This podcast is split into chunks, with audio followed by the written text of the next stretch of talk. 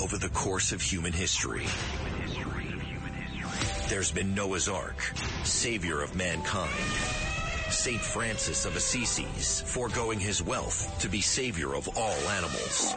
And Curtis Sliwa, guardian angel and savior of New York City, protecting both man and beast. The Curtis Sliwa Show presents Curtis's Ark with Nancy Sliwa. From bipeds to quadrupeds and everything in between. Now, with Nancy Sliwa, here's Curtis Sliwa.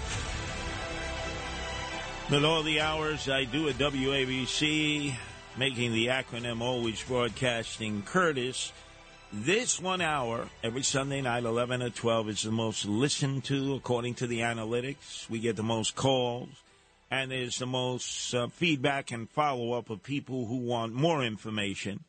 And so it's uh, created a pathway to a half hour video we do each and every week, exclusive to WABC. It's uploaded on the WABC YouTube uh, channel. You just type in Red Apple Media, that's Red Apple Media, and you can see eight separate episodes that have been uploaded. And we just did a new uh, episode this uh, past uh, Wednesday which had to do with the birth of six kittens delivered by Whiskers, a rescue cat of my wife Nancy, who performed as the midwife. So you see the videos, you see the photos. Uh, you also see another case of a cat in Brooklyn that rescued her kittens out of a fire uh, in an old warehouse. Went back uh, time and time again to rescue the kittens had horrible injuries, eventually passed away, but the kittens are alive. Uh, so, Nancy, those were great stories that you spoke about in the video form. I would suggest people share the video and also go to the website for all the uh, past uh, WABC shows on the podcast at WABCRadio.com and share it with your family, friends, and others. But how is uh, how's Whiskers doing, and how much midwifing do you have to do now? So you know, so Whiskers is doing, um, you know, great so far, and you know, thankfully she has, you know, really taken the role of, um, you know, being a mother very seriously. So she's, you know, very mindful of them. So I'm just making sure that she gets a lot of extra attention and, you know, obviously keeping an eye on them, making sure that they're doing okay. But you know, they're adorable. So trying to leave them alone a little bit and you know, just uh, let them sort of be with her for, for a bit of time. You know, uh, when we were filming in our studio, uh, Margot Catsimatidis was bringing some uh, visitors around, showing them the facilities, and sh- saw the pictures of Whiskers and uh, her litter. And it reminded her of John Catsimatidis' first cat that he had in his first store that I believe uh, both Margot and John said eventually had 168 progeny. That's a lot of progeny. Yeah, uh, that's a lot of cats and a lot of Gristedes and D'Agostino's and other stores that he had to keep yeah. the, the rats, the mice, and the rodents at bay. Oh, yeah, so they had all the stores patrolled. Yeah. Oh, yeah. Well, at that time, remember, before the health department cracked down and started issuing fines if you had a uh, a cat uh, in your premises, you know, where you were dealing with food. That was the common way, the bodega cat. And, uh, but Whiskers in good shape. Great shape, great shape. And uh, just describe the kittens because uh, eventually we're going to have to ask our listeners for names. There are six of them, and possibly to adopt them. Although your your um, uh, method is to try to adopt them in pairs, correct? Yeah, I, I always think that um, having them go in pairs, you know, makes a lot more sense, especially when they grow up together at such a young age. So, you know, they are. Uh, let's see. So I would say maybe about two, three days ago, uh, they slowly started opening like maybe one eye. Um, there's a few of them who have uh, both like little eyes starting to open. Um, other ones have maybe like one eye open. But yesterday, the first ear open. So you know, the, like when they're born, um, like their ears are very crunched to their head. So once the ears start to like flap open, so the first little ear flapped open. And you're making room in the apartment. You were telling me you're moving things around because once those uh, little kitties start playing, the adult cats are going to want to run for the hills, right? Yeah, actually, the, the cats took a vote and they've decided that you might need to be evicted to make room. but I, I like the way you described it that the older cats would want to be at a higher level, peering over at the little, little kitties would be running amok. Yeah, because so so the first like order of business is just to make sure that the height for all of the cats is secured. Because you know I, I have spaces, but you know I want to create just a few more additional areas because you know given how tiny they are, there's a whole period of time where you know they can't see that far ahead of them. They won't be able to run that much. Um, you can contain them in a very small area because they don't know what's going on beyond a wall.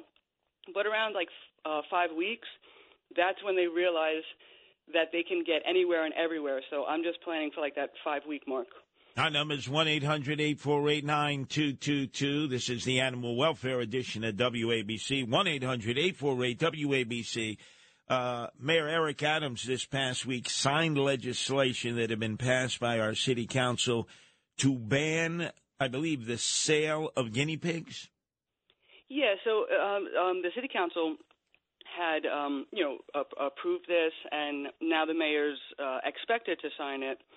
And you know, more or less, what it's saying is that they're trying to ban the sale of guinea pigs, and this was precipitated because the animal shelters, the city run animal shelters, animal care and control, last year they took in um, 600 guinea pig animal surrenders, which is the highest that they've had, uh, you know, apparently in many, many years. And, you know, for, so again, like for whatever reason, they're not really attributing a cause to it. They're not saying why, aside from, you know, maybe people not being able to afford them. But based upon that, uh, you know, this is they want to ban the sale of them. So now again, I'm not really sure if there's a a logical connection. I'm not sure how many it's going to save based on this. I mean, if you wanted to utilize that logic, you could apply that for cats and dogs that are surrendered. I mean, there's so many that are surrendered there. So, I mean, I think what it's trying to do, it's trying to get at a, you know, sort of a responsible um, either pet ownership or oh, there's too many of this particular animal, but for whatever reason they're singling in on guinea pigs, whether or not that makes any sense. But you know, curiously, one of the things they pointed out was that there's so few uh, veterinarians who have the ability to spay and neuter guinea pigs, which is one of the reasons they're saying, uh, you know, potentially the population can get out of control.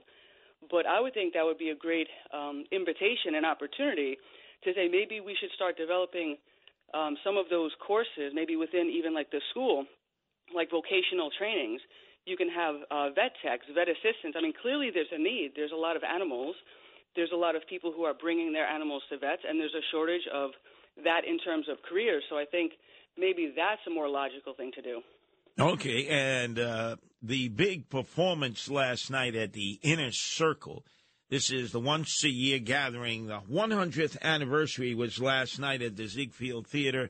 It's the opportunity for members of the Fourth Estate, uh, City Hall, there's, uh, they call it Room 9, where all the reporters gather up, to uh, put on performances that roast the mayor. They, uh, they uh, do parodies about everything that is synonymous with the mayor. They do it on some state issues, some national issues but it was really meant, meant, meant to roast uh, whoever is the mayor. Uh, I remember seeing David Dinkins sitting there. Uh, Rudy Giuliani not just sat there; he actually dressed in drag for one of the scenes. Uh, Bloomberg was always there. Um, uh, last night, believe it or not, Bill de Blasio, the part-time mayor, the dope from Park Slope, was there. But he was always there when he was mayor, and boy, did they drop napalm on him, and rightfully so. But Eric Adams, he never shows up until it's his turn to respond. They give the mayor is giving an opportunity to respond with a number of uh, thespians uh, who then roast uh, the media. And the theme of the event was Rat Man because of his inability to deal with the growing rat menace in New York City. And uh, people can actually go to uh, the WABC webpage and uh, one of our crackerjack uh, uh, members of our staff, I think it was Chad Lopez, who actually filmed it, or it may have been Emily. I, I forget which one. Uh, but they posted it, and it has to do with that uh, segment involving me and the cats outside of Eric Adams' house on Lafayette Avenue. Very well done. It was in a musical scene. But I think the fact that the mayor is now going to have to deliver on rats because that's become his Achilles heel in his year and a half administration. I mean, yeah, he certainly has made it. I mean, he's he's blown it very out of proportion at this point, and I mean, he he's promised deliverables that I, are just impossible. Yeah, and I think he has completely ignored the use of feral cats. They can be an excellent tool. Uh, also, we saw with uh, Flaco the uh, owl in Central Park who still is loose and is dining on rats and mice at night. That's how Flaco survives. That that is one of the remedies, and yet he won't even consider that. Even though this skit, this parody, uh, had the cats as taking the lead in preventing the growth uh, and the spread of rats. Yeah, I mean it's it's clearly some weird line that's been drawn in the sand.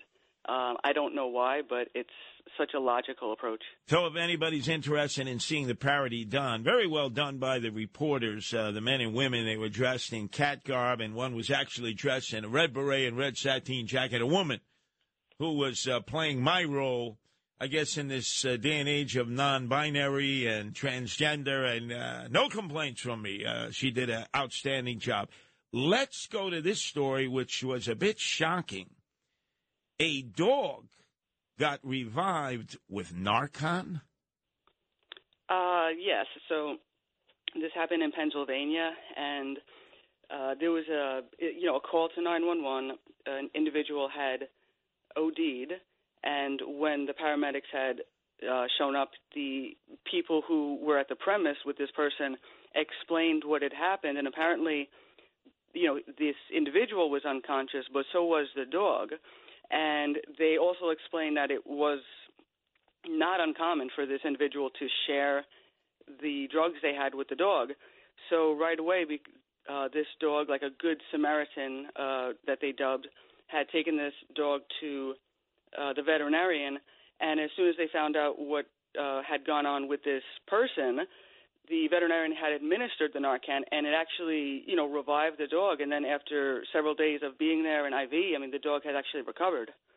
We've been seeing more and more cases of dogs ingesting drugs left around in the homes that they're living side by side with humans. Uh, I've never heard of these so many issues before. Do you think it was always happening, or it's just now? The potency of the drugs that oftentimes are left out uh, so that a dog might come over, sniff it, and then ingest it. Yeah, yeah, I, I think it's part of that, and I also think it's the uh, degree of dog ownership as well. So, you know, I mean, there's a lot of people who will have dogs, and you know, I mean, again, the, the animals who are relinquished to the shelters, you know, in huge proportion. Uh, you know, you have people who, I mean, that's like security for some individuals. Some of these dogs, so they'll specifically be around environments where this stuff is. So I don't think it would be uncommon for them to be ingesting it. I mean, at minimums, they're smelling it. So I mean, that would be the equivalent of them ingesting things. Our number is 1 800 848 9222. This is the Animal Welfare Hour at WABC. Uh, you know, we have one of our guardian angels, Nancy, named Zeke, who uh, for years he lived in the projects and he had parrots. And I remember one time I was there off Gun Hill Road and the parrot was saying, "Take your hat off, take your hat off, take your hat off." And I was wondering, who the hell is this telling me to take my beret off, right? But parrots have been known to basically speak. And a lot of people have had parrots for that specific reason. They're so popular that apparently there's a sitter service for parrots. yes, so well, so this the story was um, focusing on this, um, you know, woman who's going away for a ten day uh, vacation, and she's looking for uh, in in home sitter for a ver- you know a very specific type of bird, like a, it's a Senegal parrot. So you know it's uh, you know it has specific types of needs, but you know she was stating that the people she previously used they're no longer available. So she had put an ad out, uh, basically soliciting individuals who might you know have uh, some sort of uh, ability to do this, and she was saying that she wanted to pay twenty dollars for a 90 minute visit um, on a daily basis. So that worked out to it's like thirteen dollars for an hour. Now, meanwhile, the going rates that that are being charged is anywhere from thirty to fifty-five to potentially higher. So she's trying to figure out like why is it that it's you know she can't find anyone for this amount of money, and yeah, so so that's really like the issue. Like she's trying to pay this smaller amount of money to have this, and and trying to find out like why no one wants to come over for 90 minutes a day at twenty dollars. But what I thought was really funny, you know, the, like she was being interviewed and she said, "Well, it's not just like watching a dog or a cat," which I personally found offensive because I think you should. There's a lot of care that you, that needs to go into watching any animal because they're all you know very individual and they're all going to be missing their owners. But I thought it was a little bit odd that she chose to single the dogs and cats out. Our number is 1 800 848 9222. Now, you said it was a called a Senegal parrot? Yeah, a Senegal parrot. Now, I spent a day in Dakar in Senegal before I went on to Cape Town in South Africa, where we have guardian angels, and uh, they speak French there. So I wonder if the Senegal parrots are born speaking French, English, or whatever tribal language uh, is unique to the people in Senegal. Apparently these parrots talk a lot, so you have one thing in common. I took French in junior high school. I can't barely remember a word. Maybe aujourd'hui, uh, qu'est-on fait-il, and that's about it. All right, two things. Now, I notice that there's a lot of stories of late of mass deaths of fish, of birds, and even cows. Let's let's take them one by one. Millions, I mean, not thousands, tens of thousands, hundreds of thousands, millions of dead fish are washing up on the shores of Australia. So, Australia is the size of the United States, even though it's a continent. So, uh, if you travel, let's say from Sydney, the largest city on the uh, what would be the East Coast, their West Coast is Perth, which would be like uh, where Los Angeles is. There's almost nothing in the middle of the country. It's the outback. But they have gorgeous coasts and a lot of fishing. So why are so many fishing dying, fish dying on both coasts? Yeah, so in Australia, what's happening is that these deaths are being attributed to the fact that, uh, you know, they have this, you know, hot weather that's overtaken the area and the flooding that's occurred it's sent so much water that it's actually depleting the oxygen levels. So basically, the the fish have just very quickly, um, you know, they've suffocated, and it's uh, uh, what you said. It's millions of fish. so in these areas where you know all of a sudden now these, so now it, it but the problem goes beyond this because now you have not only these fish that are dead, it's that there's other um, you know, underwater creatures that are relying on them, you know, to eat. So now those are suffering. And then you also have living fish that are there that also can't get to the surface. The water is actually being polluted by the bodies because they don't have enough resources to come in and actually, um, you know, sweep up all the carcasses. Like when you see the visuals, it looks like the rivers are literally just filled with fish, like there's nothing else. People are trying to help out the best they can, they're coming by the rivers with skimmers, like manually doing this, and the stench from from these dead fish. So it's affecting everything what's just happened here. So, I mean, the fallout will probably continue to be felt for a while. On that back to back, belly to belly, bird flu is killing off the world's birds. Is that an over exaggeration? You know what? Okay, yes, I'm going to say it is, and you know, and, and it, this partly shows, in my opinion, where there's like these hierarchies of which animals are considered important and which ones aren't. This story that I was reading, that was written, it was so very, very clearly one-sided because it was referring to clearly the fact that there's this element of, um, you know, bird flu as they're dubbing it, which affects, um, you know, more or less um, what would be, you know, in the food chain. But because of contamination, as they put it, which means like the inability of the people who are, you know, using animals for food to contain any potential viruses that occur, that it is getting into the wild, and then as a result, there's an effect on, you know, uh, things like condors and whooping cranes. So what's really, again, what's really interesting is it's taking the fact that it's now affecting what we would consider really very glamorous and beautiful birds, and there's only a few hundred of them that exist, and obviously there's a reason to be concerned about them. But that to the point that there's 33 currently 33 billion chickens alive, who, according to the way this person's structuring it, like you know, stating it, they would have no problem with completely getting rid of if it meant that we could save the rest of the birds. So I think it just shows there's really no concern whatsoever given to anything chickens, turkeys, anything that we eat. They're really in trouble at this point. Mm. Our number is 1 800 848 WABC. And speaking of uh, things that we eat, cows are used to produce dairy products. And then eventually, when uh, they get older or they're no longer able to be milked to produce the dairy products, they're sent to the slaughterhouse. But a week ago, there was the image of what was mass slaughter 18,000 cows that were underneath what looked like uh, just a Quonset hut. And Lord only knows uh, how they were just crammed together there was an explosion. I think there was only one employee at the facility at the time for 18,000 cows.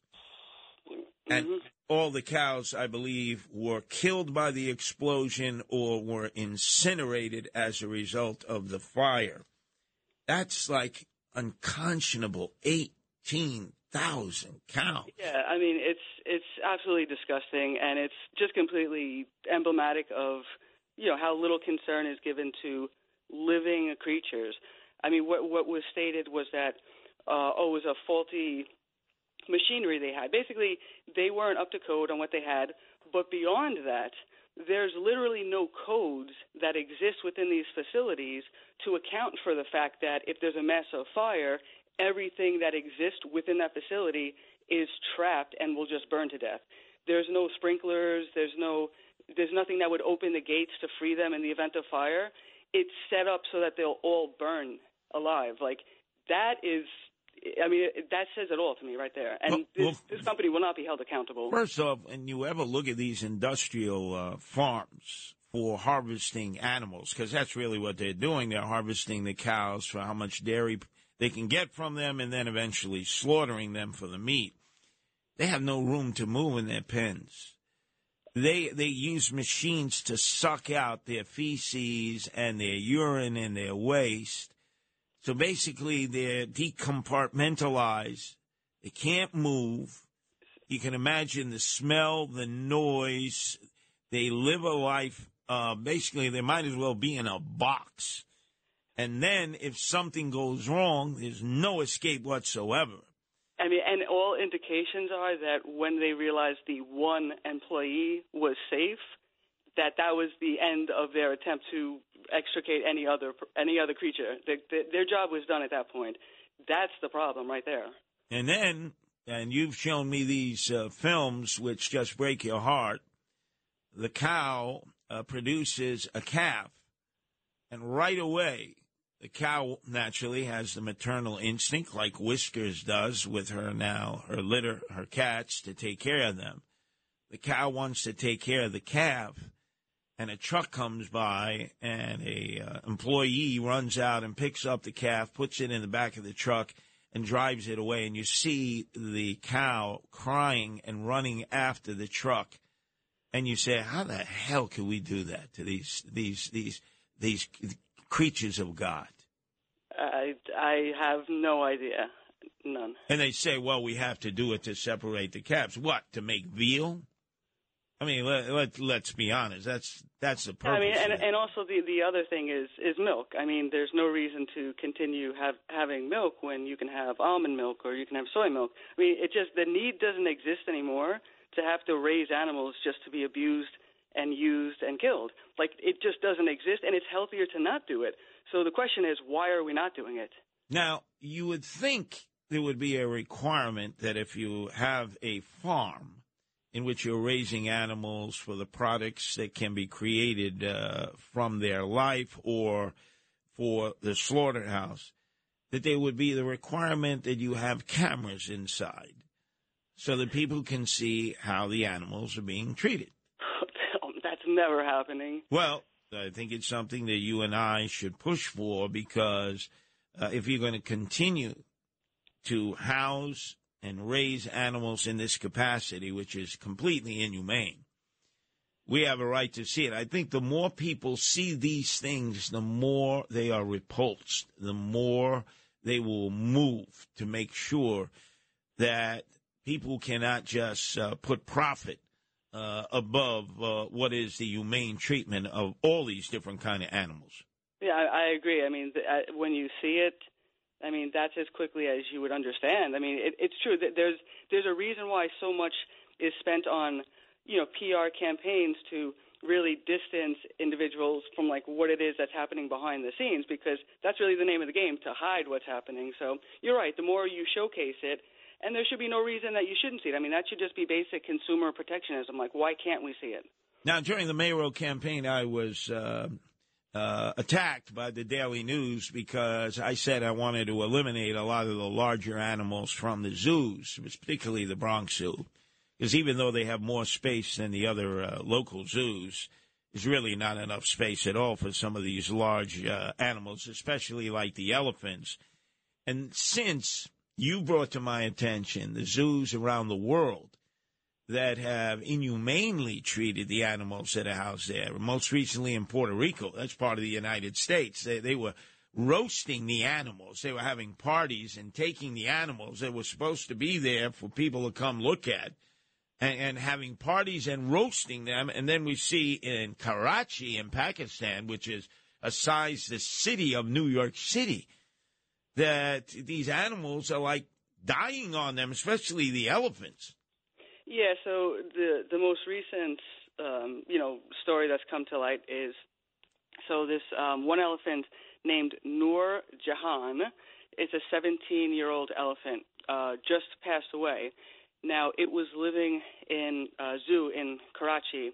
It was with three other elephants that were brought about like a decade ago, and apparently the conditions in these uh, in the zoo is it's it's known to be so bad. They've been trying to close this uh, down for a long time. And this is like even like international pressure on uh, this zoo in particular. And this elephant now again it's 17 years old. And for I don't know how many months now it's it started being um, you know observed that it was leaning against a tree just to stand. Uh, you know it was like sort of um, shaking. And then ultimately it fell into this like little pool that they had set up for it. And at that point because it was it was unable to stand on its own and for I don't know how many days it was lying in the pool. Now apparently when the elephants lie down that's extremely bad for them. And it was lying in this pool. By the time they got to it were able to like lift it out and then start treatment on it. Even doing the treatment just to assess the situation was too traumatic for it. And this elephant um died now, keeping in mind, too, that it was only 17, and usually they live between 60 and 70 years of age. So this was an extreme case of something going very wrong. So now at this point, there's only one elephant that's remaining there, and they're trying to remove this um, elephant into a more appropriate, um, you know, sanctuary. And now because it's the only one, they're also saying that look, now this elephant's going to be mourning and it's going to be by itself. So you know, beyond the fact that this one just died, we, you know, there's the effort to try to get this other one free. And they're resisting it. They're they're resisting it. Again, they're resisting it even with all of this bad attention that just came to light about how how badly they were clearly not caring for this elephant to the point where it perished at this young age, and they still have the right to hold on to. They have the right to refuse it, given what they've just done. Like that, I, I don't. Again, I don't understand how that's legal. Well, it's uh, hard headedness, it's stubbornness, it's selfishness, and it's not in the best interests of this uh, gorgeous animal, these elephants and other uh, animals. Anyway, when we come back, we'll be going to your phone calls. It says the Animal Welfare Edition at WABC. If you want to hear any of the previous broadcasts, just go to the podcast at WABCRadio.com. WABC. The Curtis Sliwa Show presents Curtis's Ark with Nancy Sliwa. Now, with Nancy Sliwa, here's Curtis Sliwa. To the phones we go. It's Joe and Jericho. Your turn to be heard here on the Animal Welfare Edition at WABC, Giuseppe. Well, my buddy Curtis and Nancy, I'm going to be quick. I'm going to hit you with some rapid fire. First of all, first of all, we have to stop the killing of all these animals, six million dogs and cats, and it's just, it's unacceptable. Let's get on the case with uh, animal care and control. Also, my solution is we encourage them. We need to uh, uh, waive the fees for American veterans and anyone at this point. And if you're walking around with a dog, less chance of being jumped. And let me tell you something quick. I was on my way to the VA hospital this past Friday on the M15 bus up First Avenue. A psycho started banging on the side of the bus, the front of the bus. He tried to get in. And I came out of my wheelchair. This American Marine brought my American Marine monk of 100 pounds and took a heavy cane and put it inside the door. And I said, You're not getting in. And he saw me and the dog, and he pounded some more. And he saw me and the dog. I said to the driver, Don't open the door no matter what. And I yelled, You're not getting in. The dog barked at him. I called to the 13 passengers in the back. Nobody even called 911. They all must have been related to Frank Morano. But the bottom line is he backed down and then two cops grabbed him. He started disrobing.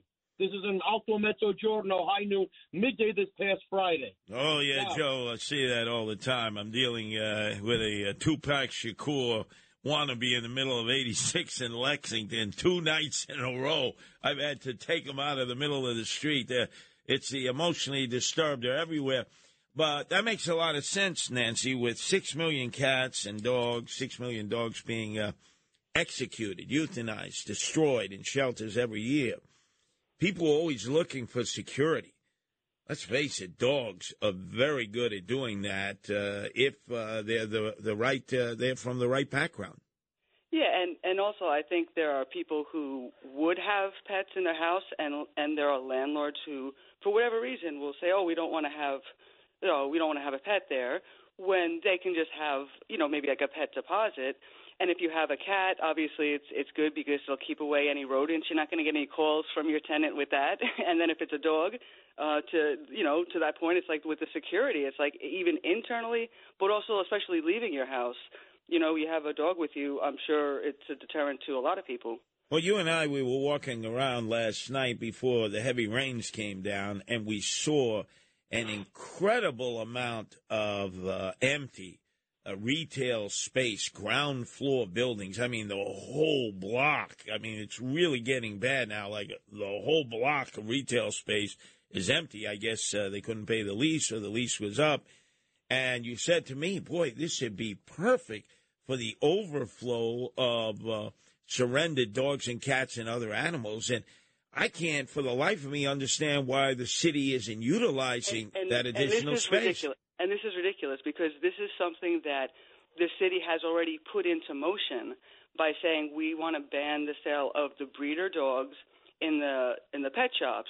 But like usual, they drag their feet on a good idea and they're letting this continue for a long time. And then after that, what they'll do is they'll give uh, maybe some sort of a stipend to a place that wants to showcase a shelter dog, instead of realizing they need to do that now to save the lives right now. If they started doing that in those buildings, everyone who's walking by all the train stations every day, I mean, that's how you see these animals. You fall in love with them because you see their faces. You want to bring them home with you. They're going to be dying in the shelters because you never see their face. That's absolutely correct. Uh, let's go to Tony in Astoria. Your turn to be heard here on the Animal Welfare Edition at WABC, Tone. Could you hear me, Curtis? Loud and clear, Tone. Yeah, I just want to make a fast comment because I, you know, um, I, I have a ledge behind where I live, the house where I live, and we're infested with rats front and back. What I've seen is the crows. They go up on a garage. It's like a perch they perch there and then they dive bomb right into the rat hole, grab the rats. They don't kill it there. They take it and they put it in their claws and they fly away with them. And I'm like, man, I didn't know crows are also good at killing these dirty little devils. And Yeah. they are huge, these rats out here. I lived in East New York and Red Hook, Brooklyn.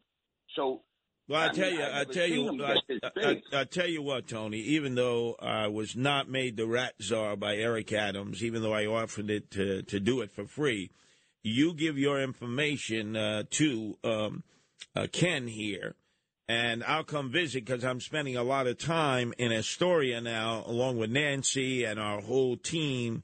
Uh, to beat Caban, who's running for city council, the uh, socialists against our candidate Kelly Klingman, the Republican. Uh, so I think, uh, Nancy, we could stop on over and take a look at the problem.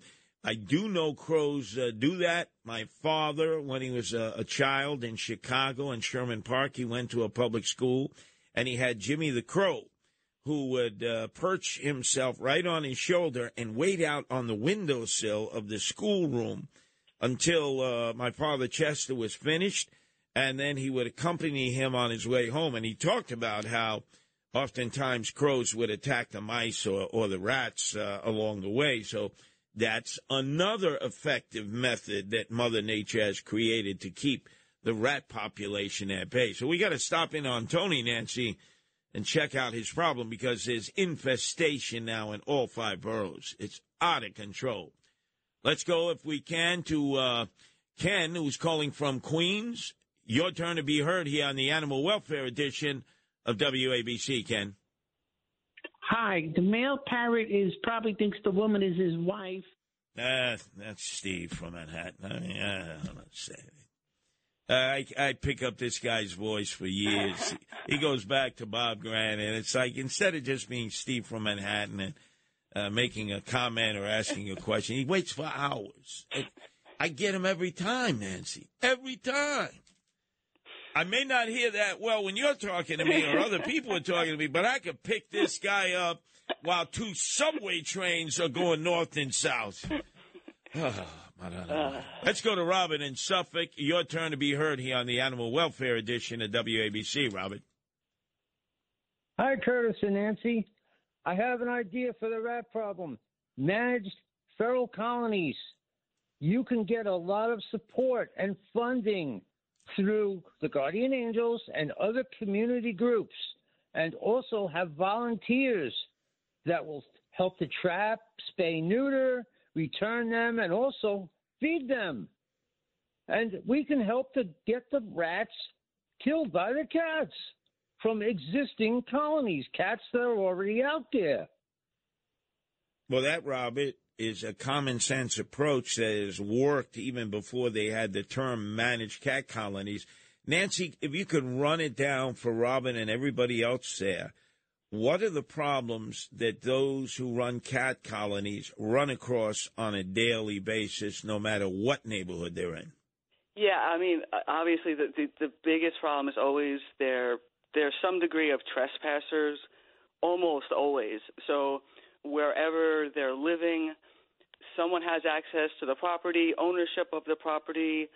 Um, surprisingly, a lot of the the city and the state agencies who you think would be really super on board with working with you because you've been doing this, which clearly has such a solution. And again, you know, it's like the community outreach. You know, it's like there's no one ever there to help. So, you know, when you're, you know, ultimately doing these things, you're, you know, you won't have any rights to the cats if all of a sudden the person who owns the property says, "Get off my property, you're a trespasser." And once that happens, they can close you off from taking care of the cats. And then you know short i mean then it becomes like trying to just get attention to it very quickly before these animals starve. And that is constantly constantly the problem. They have no rights. It, becoming part of a managed colony this is also something the city encourages you to do if you spay and neuter register the colonies as managed colonies okay that's great you just created a system to register the colonies okay now you got to give them protection that's where they drop the ball. They don't protect these registered colonies. They don't come out there and help you when these colonies are under attack by someone. Yeah, and uh, You remember I was dealing with the Guardian Angels on a drug dealing matter on Bay Street and Victory Boulevard, which is still a hot spot for drugs in the North Shore of uh, Staten Island. And at the time, the borough president was uh, Jimmy Oddo, Republican conservative. And I was meeting with the local police from the 120th precinct at his borough president's office there. And I mentioned that his neighbors had complained to us that there was some kind of development in the forested area across the street from his own apartment, his own home.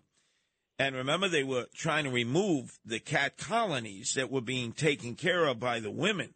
Yeah. And these city agencies didn't give a crap. They just came in with their bulldozers. They just started destroying the cat houses.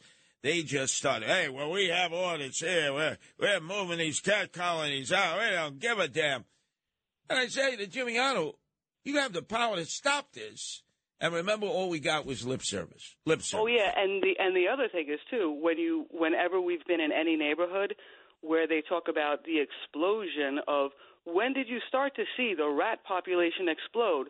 Oh, right when they broke ground on this development. It's it goes hand in hand. So if you know that's going to happen and you already have the solution there, what are you doing? Well, it's incredible that some of these developers or people who are responsible for housing facilities are more concerned about what they call stray cats that are probably part of a colony than they are about the rats, the mice, and the rodents, who, if you don't have the quote stray cats around, will just proliferate, grow, build burrows right into the building, into the basement, into the walls, will infest the whole area because, again, I don't think people realize that a rat, a typical rat, their life lasts for just one year. Some will make it to two years, but the average lifespan of a rat is only a year. And in that time period, a female rat can have as many as seven, eight litters, uh, eight to nine rats a litter. And you could see how easily the population could explode if you do not have a deterrent to the development of rats, uh, to the uh, ability that the rats have, where only two rats can become 128 rats within just one year's time. And, and definitely, I would say it's a rule of thumb that you have to presume that what is being used to help eradicate the rat problem is probably going to be the most toxic and the worst for the environment and the worst for the people living in the area because that's not the concern of the people building the building. So the people who live in the area really need to be clued on to what's going on. Like they have no problem dropping poisons in the whole area for a very long time when they could do something that's eco-friendly and won't be poisoning your neighborhood. That's why when the mayor keeps uh, talking about rats, he's obsessed with rats. He's afraid of rats. He keeps saying, "We're going to have a war on rats. We're going to eliminate rats." Oh, hold on, you will never eliminate rats. You got to start from that premise. You will never eliminate rats and mice and rodents. So let's start in trying to figure out how we can contain them and, uh, in, in essence, create a way so that uh, you can limit the population. There are methods of birth control for all different kind of rats and all different kind of rodents uh, and rats and mice and everything else in life, and yet they don't put the money or the resource in it. Because that would be a way to limiting their population growth and containing them. Yeah, I mean, and at the heart of all this stuff too is to make sure that the population doesn't needlessly reproduce. I mean, the end result is there's a lot of suffering of living creatures that doesn't need to happen if any of this was approached intelligently it's it's it's irresponsible. It's unacceptable to be doing this. Let's go to Robert in Pearl River, the Irish Riviera there in Rockland County. Your turn to be heard on the Animal Welfare Edition, Rob. Hi, Curtis. How you doing? I have. Uh, I heard that the the uh, guinea pigs he's going to eliminate them. I have a rabbit. I wonder if that was illegal in the boroughs. Chocolate mini Rex have a beautiful uh, velveteen rabbit. I don't know. Um, I hope they don't do that. People need to have these and, and uh, you know, take care of them, adopt them. Uh, beautiful rabbits. Now, bunnies. how many rabbits do you have, Robert, in Pearl River? I just I just have one. Uh, he's you know big. They shed twice a year. I had another one who lived over ten years. He had a cancer. I love that one to death. Spent four thousand on him uh, with X-rays, but he had a, a thymoma, which is a tumor like in his chest. But it was uh, in his age, he was probably like eighty years old. But so this one's about four years old. I What- love them. I think they're great. What is it you like about the rabbit? With the opportunity to have other pets, why were you so attracted to rabbits? Well, I like dogs and cats. Being that I live in an apartment, you know, rabbit was more easier, and uh, they they allowed the rabbit since he doesn't uh, bark or make a lot of noise, so it was allowed. Uh, and uh, he's like a combination of a dog and a cat. Uh, they're very very affectionate animals. They're very unique. They're pretty, um, you know, docile. Uh, they're good with children. They they do require care, though. I mean, it's a ten year commitment, but they're they're really great animals. A lot of people don't know about them. Uh, nutrition is pretty easy, not very expensive to have them. Uh, they're they're they're herbivores. You know, they eat plants only, so just plant material. Well, I'm sure Yeah. Eric Adams would love them. They're they're natural vegans, right? Yeah, well, I don't know. uh, That guy something. I, I really think uh, that you uh, you won the election. I, I wonder if it was fiction. The guy mentions about I like sliced onions. His Yeah. IQ must be. Yeah, well, I, I I will tell you this, Robert. I lost fair and square. It wasn't even close. So there's no uh, there was no election tampering uh, or rigging of the election. Uh, we can't always claim when you lose. Oh, it stole the election. You know, after a while, it's our old hat. Let's move on. Move on. Uh, he'll have a chance to run again. Uh, who knows? Maybe for the animals, I give it a second shot, right? For the animals, the animals.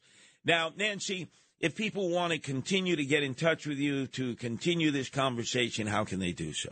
Well, they can go to guardianangels.org and the animal protection tab, or they can email me, nancy at guardianangels.org. And remember, for all your family and friends and others that are interested in animal welfare, you have now dozens uh, of these one hour radio animal welfare shows. Uh, you just go to the podcast at WABCRadio.com. And now the video edition once a week, half hour exclusive to WABC. In order to access it, you go to the WABC YouTube channel.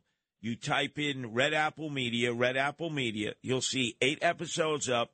The ninth will be posted this Wednesday, and you will actually see Whiskers delivering six kittens, all of whom would have been dead had Nancy not rescued Whiskers like she and so many others do on a regular basis from animal care and control shelters, uh, wherever they may be, wherever they're listening to us. So, uh, again, uh, just prepare. There's going to be a whole slew of animal stories. So, same time, same place uh, next week, Nancy.